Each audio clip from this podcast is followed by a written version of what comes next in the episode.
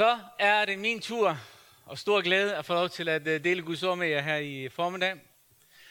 Og øh, stod og blev sådan lidt øh, taknemmelig under lovsangen og tilbedelsen her, hvor jeg så tænkte på, at, at jeg faktisk har fået lov til at stå og prædike og dele Guds ord i over 30 år.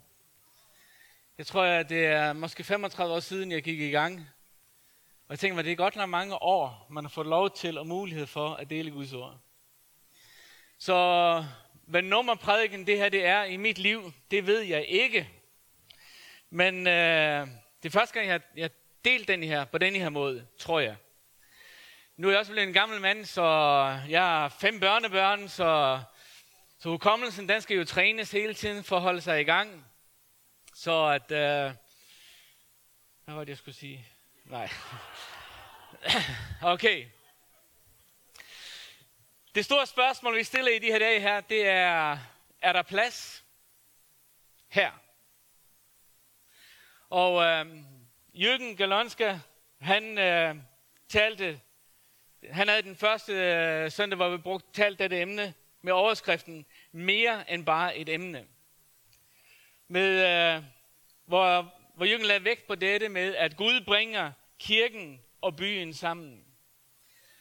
Øh, Johnny Hansen, han talte om dette med at skabe plads. Det vil sige, at er der plads omkring mit liv? Er der plads i min tid? Er der plads i mine relationer? Er der plads i mine aktiviteter? Og hele det her spørgsmål om, at er der plads her, tror jeg er et mega, mega vigtigt spørgsmål. Og øh, noget af det, som jeg skal dele i dag, og det, som har ligget på mit hjerte, det er de her store spørgsmål. Ser I mig? Det var min overskrift. Og øh, jeg ved ikke, om I har prøvet den her. Når man kommer gående ned ad strøget eller et eller andet sted, så kommer man gående hen imod en eller anden person, som man kender, og personen kigger lige ud, og man er lige ved at ryge ind i hinanden, men vedkommende ser ikke. Kender I den? Og det er sådan et mærkeligt, at man så næsten siger, hallo, og vedkommende går bare. Det vil sige, at han ser, men ser ikke alligevel. Og jeg tror, der er rigtig mange mennesker, der kan have den der oplevelse, at man ser, men man ser ikke alligevel. Uh, når jeg ligesom uh, kiggede på det her emne her, så kunne jeg godt mærke, så bliver jeg selv ramt et par gange. Måske flere gange, eller faktisk en del gange. Fordi at uh, et eller andet sted, så kunne jeg se mig selv, også hvor jeg selv ikke var seende. Hvor jeg burde være seende.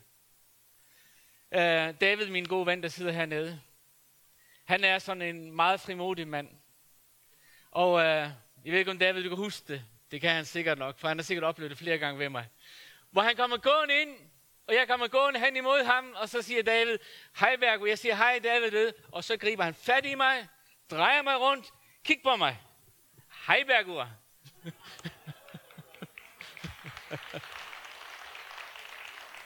tak fordi du gjorde det, David. Det er bare nogle gange, man, man er sådan, man er så, hvad skal man, et eller andet sted optaget, eller nogle gange, man isolerer sig ind i sin egen verden. Fordi man har svært ved måske at rumme alt, hvad der sker omkring en. Og jeg tror, at det er vigtigt, at man er opmærksom på det og arbejder med det. Vi lever i et land, som på mange måder bliver betragtet som verdens lykkeligste folk. Og samtidig så er vi også et, et land, som har en utrolig ensomhed. Der er rigtig mange ensomme mennesker.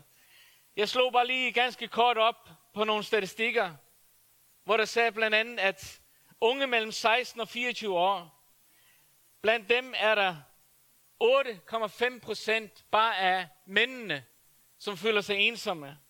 Og af kvinderne, så er der 10,3 procent. Vi snakker unge mennesker i Danmark. Og øh, et andet sted, så, så læste jeg, at over 50.000 ældre, ældre over 65, føler sig ensomme. Og et andet sted læser jeg, at 210.000 danskere i hele taget generelt føler sig ensomme. Så de siger, der, der er rigtig mange mennesker, som kæmper.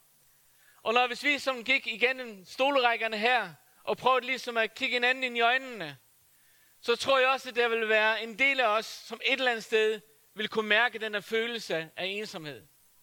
Fordi selvom du kan have rigtig mange mennesker omkring dig, du kan have rigtig mange mennesker, som på en eller anden måde færdes omkring dig, kommer gående hen imod dig og hilser på dig og et eller andet ved, og alligevel så, så er der den der dybe, dybe følelse af ensomhed.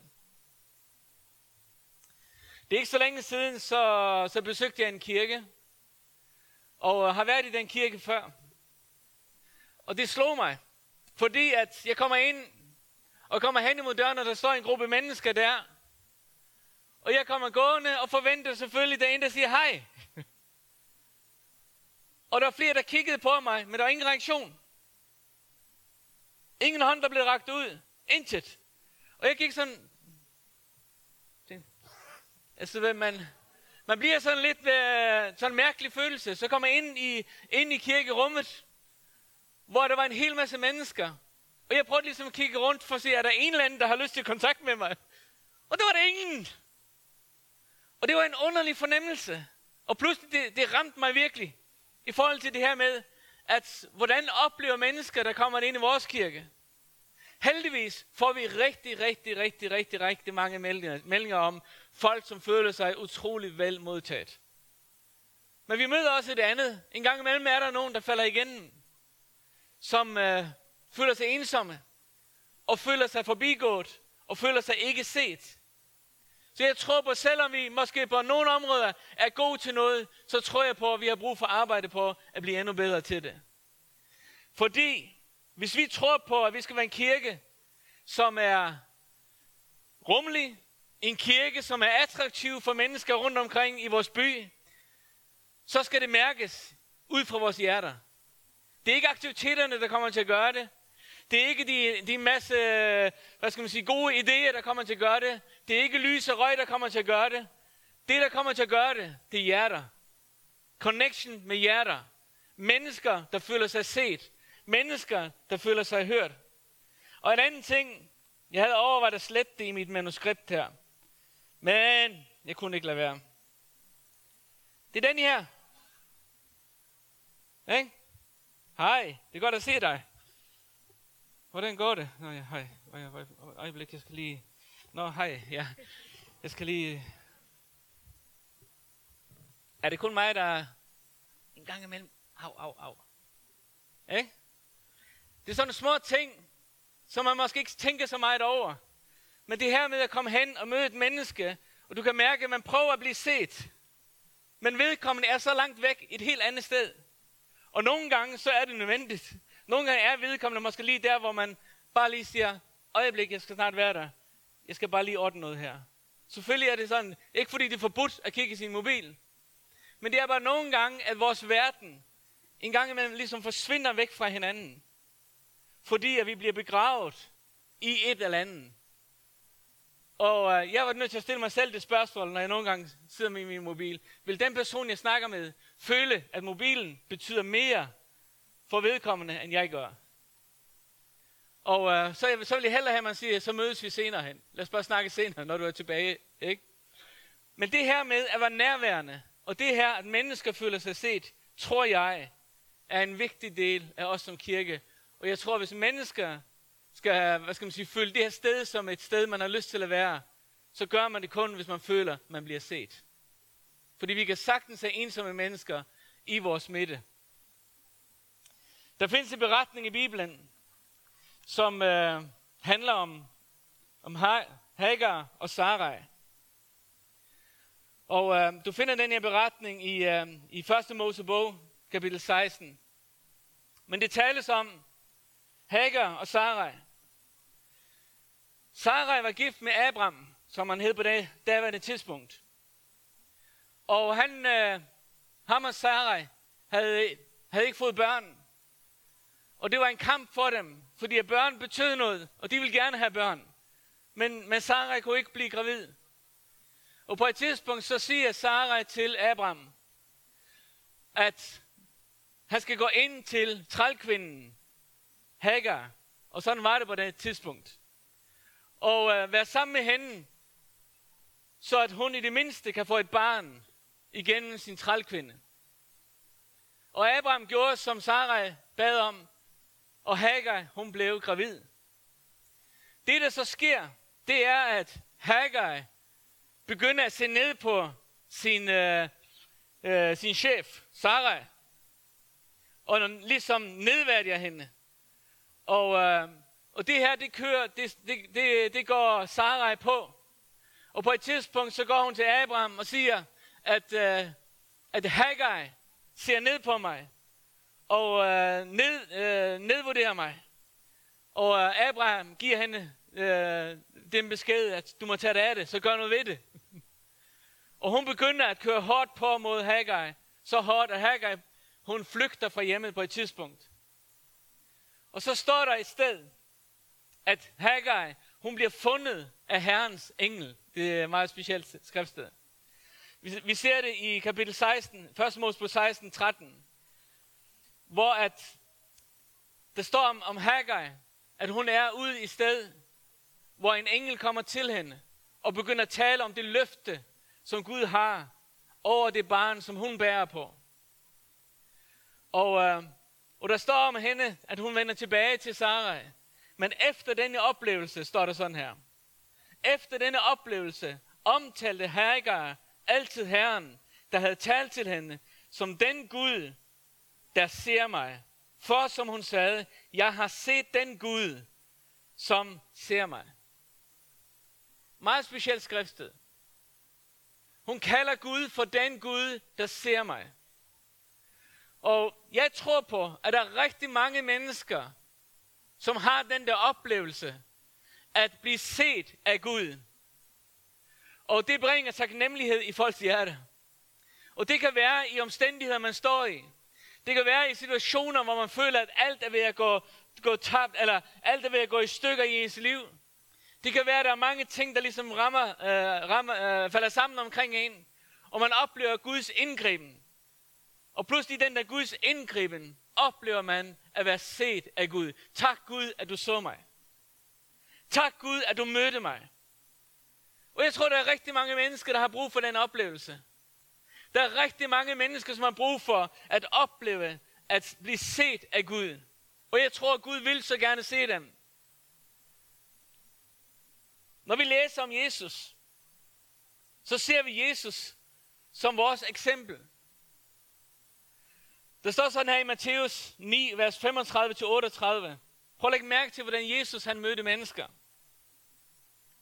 Der står, Jesus gik nu omkring til alle byer og landsbyer i hele den egen. Hvor han ankom frem, underviste han i synagogerne og forkyndte de gode nyheder om Guds rige. Overalt helbredte han mennesker for alle slags sygdomme og lidelser. Når han så på skarne, blev han fyldt af medlidenhed for de var mishandlede og nedbrudte, og de vidste ikke, hvor de skulle gå hen for at få hjælp. De var som for uden hyrde. Og han sagde til sine disciple, høsten er stor, men arbejderne er få. Bed derfor ham, der har ansvar for høsten, om at sende flere arbejdere ud, for at få høsten ind. Prøv at lægge mærke til det første, der sker her. Jesus ser folket. Og så står der, at når han ser folket, så ynkedes han inderligt over dem. Og nogle gange så ser man nogle behov, som kan være så svære at håndtere. Det gør så ondt, når man ser det. Og andre gange så kan man se nogle behov, der er så store, og man registrerer det ikke. Man tænker ikke så meget over det. Man kan næsten ikke rumme det. Men jeg tror et eller andet sted, så har vi behov for at søge Gud for det hjerte, der lå i Jesus og se ham og hans eksempel, og begynde at mærke, som han mærker, og se, som han ser, og opleve det, han oplever, når han møder mennesker. Hvorfor fulgte mennesker Jesus? Det gjorde de, fordi de blev mødt. Han var ikke bare en, som sagde, at godt at se dig, og så gik han videre. Han var en, der stansede op. Han var en, der ligesom var nærværende, når folk de var der. Han udvalgte sig ikke, hvad skal man sige, overklassen, for at få en position i samfundet. Han var drevet af passion for mennesker. Han var drevet af passion for den, for den ensomme, for den lidende, for den, som havde det svært. Og så er det, han siger, høsten er stor. Hvad er det, han mener med det? Der er så mange mennesker i vores land, i vores omgangskreds, i vores øh, byer, der hvor, vi, der hvor vi befinder os. Der findes så mange mennesker, som kæmper en kamp. Og der er så mange mennesker, der råber efter en, der ser dem. Gud, hvor er du henne? Ser du mig, Gud? Og der er ikke noget, der er skønnere end at opleve, når man møder et menneske, som føler sig set af Gud. Fortæller en eller anden historie. De var i en eller anden situation, og pludselig så var Gud der. Og de oplevede, at Gud mødte dem. De oplevede, hvordan Gud rørte ved deres situation. Mennesker, der blev helbredt. Mennesker, der bliver genoprettet. Mennesker, der oplever økonomisk indgriben. Mennesker, der oplever, at der, der bliver sat uh, styr, eller der kommer styr på familiesituationen. Der kan være mange ting. Det her med, der bare bringer en dyb taknemmelighed til Gud. Men Jesus siger, høsten er stor. Bed derfor høstens herre om at sende arbejdere ud til sin høst. Og hvad er det, han siger her? Han siger, jeg har brug for jer til at fuldføre det arbejde, som jeg begyndte, da jeg kom til den her jord. Jeg har brug for jer. Jeg har brug for, at du lukker dit hjem op. Jeg har brug for, at du lukker dit liv op.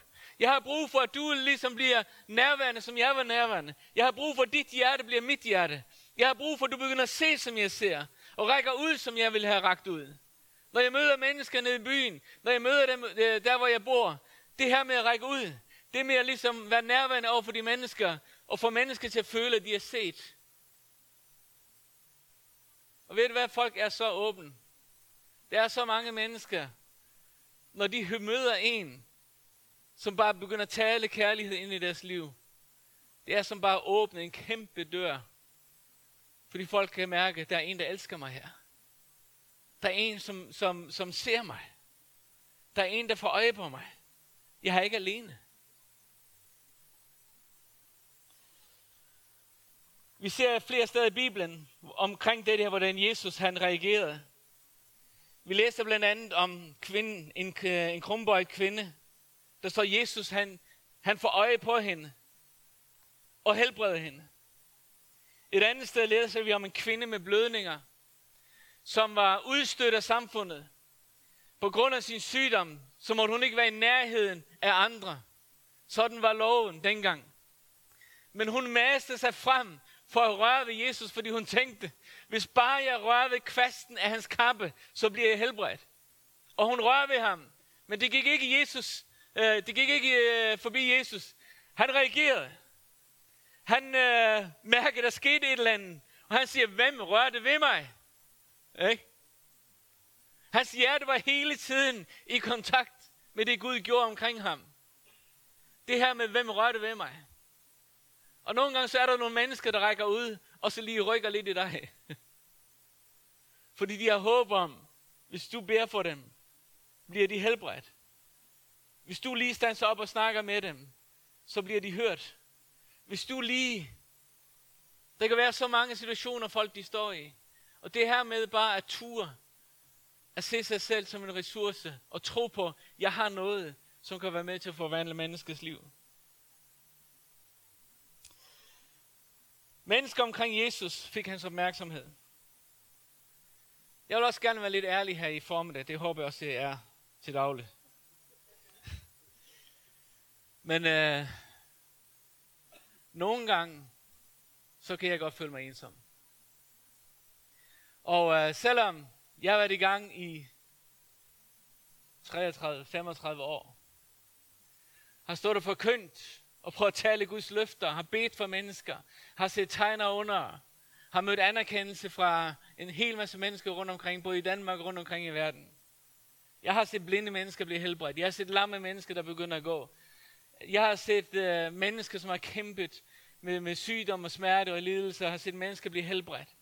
Bad for en døvstum kvinde i, i Peru, der blev fuldstændig helbredt. Jeg har set så mange ting. Og så mange ting, så den skulle bare køre for en, ikke? Men det, der nogle gange rammer mig, det er, at jeg kan sidde i et selskab, og så går snakken. Og I skal ikke synes, det er synd for mig. Men du er så går snakken. Så kan jeg nogle gange mærke, at jeg sidder i et selskab, hvor jeg ikke er interessant nok til den snak. Og det er ikke fordi, at jeg på en eller anden måde prøver at masse mig på på en eller anden måde, men bare den der følelse rammer mig. Hvor at jeg nogle gange må minde mig selv om, også når jeg selv sidder og snakker med nogen, at man pludselig kan bemærke, at der sidder et menneske her, så kan sidde fuldstændig klods op af mig. Og jeg bruger ikke et sekund på lige at vende mig til, hvordan går det egentlig med dig? Hvad tænker du om det her? Bare sådan en lille situation. Men jeg kan mærke det nogle gange selv, det rammer mig. Hvorfor? Man kan komme, man kan kalde det både det ene og det andet, men altså, det er det, jeg har oplevet i min barndom. I hele min skolegang, da jeg voksede op. Jeg var ikke den, som man valgte at lege med. Jeg har nævnt det før her, vi har joket lidt med det og grint lidt med det, men måske falder det lidt dybere alligevel. Bare det her med, at når man skulle spille fodbold i skolen, ikke? jeg blev aldrig valgt. Det var sådan, vel, når alle var valgt, så Bergo, så kan du få lov til at stå der. Og jeg husker, at jeg var med i en fodboldklub en dag, hvor træneren gav mig et flag og sagde, du kan stå ude ved linjen. Og jeg har stadigvæk billedet den dag i dag, hvor jeg står som linjevogter. Jeg anede ikke, hvad jeg skulle gøre. Jeg stod bare med et lille gul flag i min hånd. Fordi der ikke var plads. Og du ved, jeg har grinet af det nogle gange, joket lidt med det. Men samtidig så kan jeg også godt mærke, at på det tidspunkt der, det gjorde noget ved mig. Det gjorde ondt ind i sjælen på en at være fremvalgt. Og jeg tror nogle gange, at vi har brug for at sige til os selv, er der plads omkring mig? Når vi sidder og snakker sammen omkring bordene. Det her med bare at være en lille smule opmærksom på, det kunne jo være den, der sidder ved siden, der har bare brug for, at du bare lige spørger. Hvad med dig? Hvad synes du? Det er en lille detalje, men bare den der værdighedsfølelse, at jeg er værdig til at blive spurgt. Jeg er værdig til at blive hørt. En lille ting, at et menneske føler sig set. Og ved du hvad? Jeg falder selv i det igen og igen. Og nogle gange, når jeg har været i et eller andet selskab og siddet sammen med nogle mennesker og kører i min bil hjem, og så pludselig så ser jeg billedet for mig. Hvorfor spurgte du ham ikke om noget? Lad du mærke til, hvor, hvor stille han sad ved siden af dig. Ikke? Og det er en lille detalje, men alligevel et utroligt kraftfuldt øh, hvad skal man sige, redskab. Enten lukker det menneske ned, eller så lukker det det her menneske op. Det her med at være seende og afspejle det, som man ser. Afspejle det, som Jesus han, han, han siger, han ser. Vi skal afspejle Jesus i vores tid. I Johannes 20, 21, der står der sådan her, at ligesom faderen sendte mig, sådan sender jeg jer. Jørgen har nævnt det på et tidspunkt. Vi talte omkring dette med, hvordan går det, hvordan går det i jeres kirke? Og vi talte om det her med, det er jo ikke det, der er så interessant, hvordan det går i vores kirke. Hvordan går det egentlig i vores by? For vi er ikke bare en del af en kirke. Vi er en del af en by. Du er en, du er en del af en, en, øh, en gade, hvor du bor. Du er en del af en skoleklasse. Du er en del på en arbejdsplads. Du er en del af samfundet alt, hvor du er. Så det vigtigste spørgsmål er ikke, hvordan går det i vores kirke? For vi kunne godt lukke kirken her, alle døre og vinduer, og så sige, lad os nu sørge for, at vi får det så godt som muligt. Og vi passer på hinanden så godt som muligt. Af frygt for jyderne. Og øh, der skulle man være en lille smule kristen for at huske det. Fordi det er i Bibelen, hvor I, at de var bange af frygt for jøderne. Står der i Bibelen, ikke jøderne. Øh, men det her med at se sig selv som en del af samfundet. Jamen, hvem er jeg? Du er en del af samfundet. Hvad kan et menneske udrette? Et menneske kan udrette utrolig meget. Ved du hvad? Noget, noget af det, der glædede mig allermest nogle gange, som, da, min, da mine børn var små, og jeg gik i folkeskolen, hvor de kom hjem og fortalte, at de gik imod strømmen. Fordi de pludselig oplevede, at det var en af deres klassekammerater, der blev holdt udenfor. Hvor de sagde, og far, det kunne jeg ikke holde ud at se på. Så jeg valgte at følge den der, der blev, udst- den, der blev holdt udenfor. Og ved du hvad? Hvad gør min datter der? Hun ændrer samfundet. Hun ændrer samfundet. Hvorfor? Fordi hun gør sin del i den klasse der, hvor hun er. At selvom en eller anden bliver udstødt i klassen og kan føle sig udenfor, så bare det, at sige, det vil jeg ikke være med til. Jeg vil være med til at skabe noget andet. Så jeg ser det menneske, og jeg bevæger mig imod det menneske. Hvad er jeg med til at gøre? Jeg er med til at ændre samfundet. Første Johannes' brev, kapitel 4, vers 17, står sådan her. Hvis vi, mens vi lever i denne verden, elsker på samme måde, som han gjorde, altså Jesus, så har han nået sit mål med os, hvad kærlighed angår. Og vi kan være frimodige på dommens dag. Elsker på samme måde, som han gjorde, så har han nået sit mål med os. Er det ikke fantastisk? Den sætning, den røg lige ind på lystavlen. Hvad er Guds succeskriterie? Det er, at vi kommer til at ligne Jesus mere. Det er hans succeskriterie. Så det er faktisk en rigtig god bøn. Jesus, hjælp mig at ligne dig mere. Lad mig blive som dig i den her verden. Lad mig blive som dig på skolen. Lad mig blive som dig på arbejdspladsen. Lad mig blive som dig i byen over alt, hvor jeg færdes. Lad mig blive som dig, Jesus. Lad mig mærke som dig. Det handler ikke om at prøve at efterligne Jesus. Det er stor forskel på. Fordi nogen tænker, at jeg vil efterligne Jesus. Det er ikke det, du er kaldet til at være. Du skal blive som Jesus. Det vil sige, at du tænker som ham. Føler som han gør. Og begynder at få hans holdninger dybt ned ind i dit liv. Og det vil sige, at når folk de spørger mig, hvad tænker du om det her? At jeg ikke længere svarer, som jeg svarede uden Kristus i mit liv. Men jeg svarer på en anden måde, fordi Jesus er kommet ind i mit liv. Og jeg gør det ikke bare for at ligne Jesus. Jeg gør det, fordi det mener jeg. Det blev en del af mig. Det blev en del af min natur. Det blev en del af min, uh, min uh, måde at være på. At jeg ligner ham. Og jeg bliver som ham.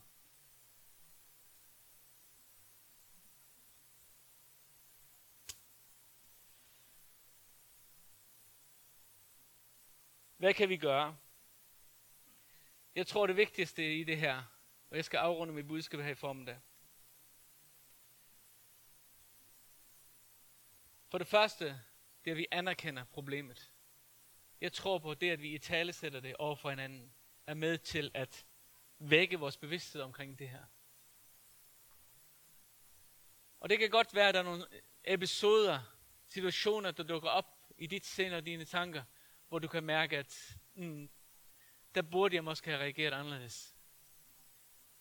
Prøv at høre, det handler ikke om at finde fejl ved hinanden her. Men det handler om at blive bedre. Og blive stærkere i det, som Gud har kaldt os til at være. Og så tror jeg på, en god ting at gøre også, det er at tage initiativ. Begynde at gøre noget ved det. Prøv aktivt at sætte sig ned, hvad kan jeg gøre for at blive en bedre seer? Der ser mennesker der, hvor de er. Og til dig, der føler dig ensom. Der er også ting, du kan gøre. Men en af de ting, som, som øh, jeg kom til at tænke på, da jeg bad for den her formiddag her, i forhold til dig, som føler dig ensom. Fordi nogle gange, når man føler sig ensom, så bliver man også lammet, og man trækker sig tilbage, og bliver måske endnu mere ensom. Men prøv at øve dig selv i at se dig selv som en ressource, frem for som en, der har et behov. Jeg tror, det er en af, en af de stærkeste nøgler for at bryde den skal af ensomhed. Og måske stille og roligt begynde at række ud selv. Og prøve, det kan være små ting, du gør, men bare det, du får nogle succeser ind i dit liv, hvor du kan mærke, der er altså noget i mig, der faktisk er godt. Der er brugbart. Og jeg vil fortælle dig, der er så mange mennesker, der er så mange behov i Danmark. Der er så mange mennesker, som har brug for dig. Og ved du hvad, den bedste måde at bryde din egen ensomhed på, det er at gå ud og møde de andres ensomhed. Spørg Gud, hvordan du kan gøre. Spørg Gud, hvad du kan gøre i dit liv. Dette, hvad jeg havde valgt at vælge at sige i dag. Jeg har lyst til, at vi skal bede sammen. Himmelske Far, jeg takker dig for din nåde. Tak fordi du så os. Tak fordi at vi fik lov til at opleve dit nærvær i vores liv. Tak at du mødte vores behov. Og nu beder jeg for den enkelte, der sidder her i dag. Gud, jeg takker dig, fordi du ser dem, som kæmper med ensomhed, der måske kæmper med, for ikke at føle sig som en del af fællesskab, føler sig udenfor, føler sig fravalgt. Gud, jeg takker dig, fordi at du går ind og heler den, det sår, den smerte. Og tak, fordi du genopretter. Jeg tilbeder dig, Gud. Jeg beder, at vi som kirke må være en kirke, som Øh, favner byen. Jeg beder om, at mennesker må føle, at Citykirken, der bliver man set. Hvor skal jeg gå hen? Gå op i Citykirken, der bliver man set. Men Gud, vi vil også ikke bare gå herop, men hjælp os også at gå derud, hvor folket er. Og være en del af det samfund, som du har kaldt os til at være en del af. At vi begynder at se mennesker og se menneskers behov på en helt ny måde. Vi overgiver os selv, vores liv i dine hænder. Og så beder jeg, lad mig blive, som du var, Jesus. Ikke være bare en efterligning, men at jeg må blive som dig, Gud. Det beder jeg om i dit navn. Amen. Hvis du har brug for, at nogen beder for dig, og beder sammen med nogen, så er det sådan, at vi øh, nede bagved, i vores øh, lokaler her nede bagved, der har vi nogen, som har sat tid af til at bede sammen med dig. Så der skal du være meget velkommen til at gå ned og øh, snakke med dem. Og hvis du har brug for en lidt mere dybere samtale, så er der også nogen dernede, som øh, du kan henvende dig til, og få aftalt en tid, hvor I kan bruge måske lidt mere tid til at få snakket omkring tingene. Så det er et tilbud, og det er en gave, som vi som kirke ønsker at give dig. Og Gud velsigne jer.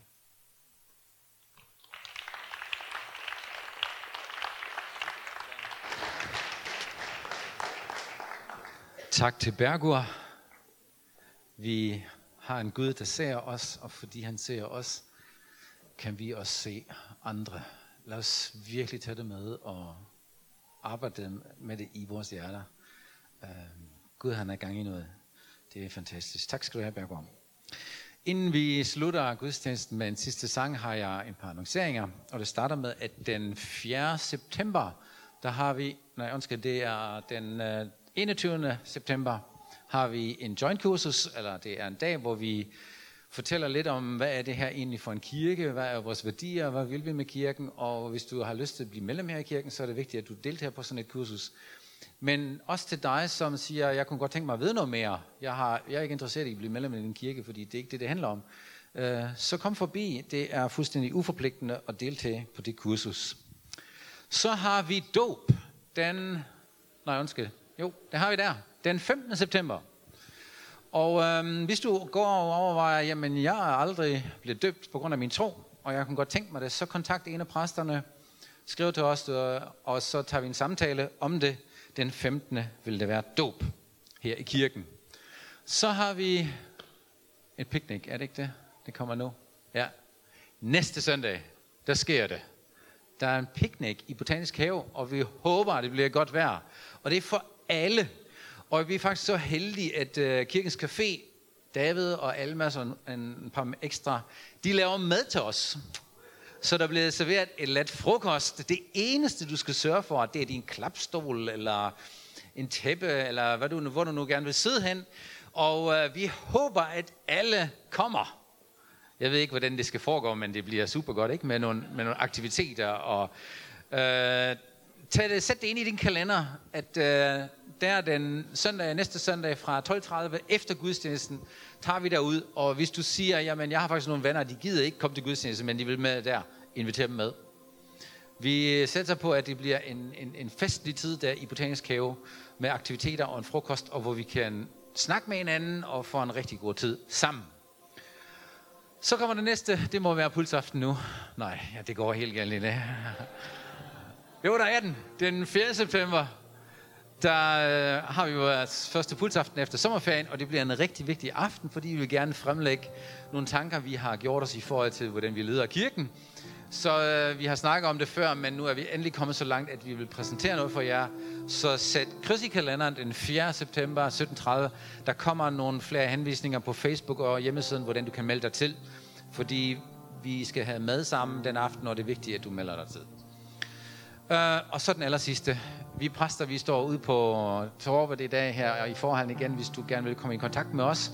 Du har selvfølgelig mulighed for at sende os en e-mail, hvis du gerne vil øh, komme i kontakt med os, men der er også en mulighed lige efter gudstjenesten. Vi vil gerne komme i kontakt med dig. Så I må have en rigtig god søndag. Tag budskabet med. Tyk på den, øh, at det bliver en del af dig selv. Og så lad os rejse os op og slutte gudstjenesten med den her fantastiske sang.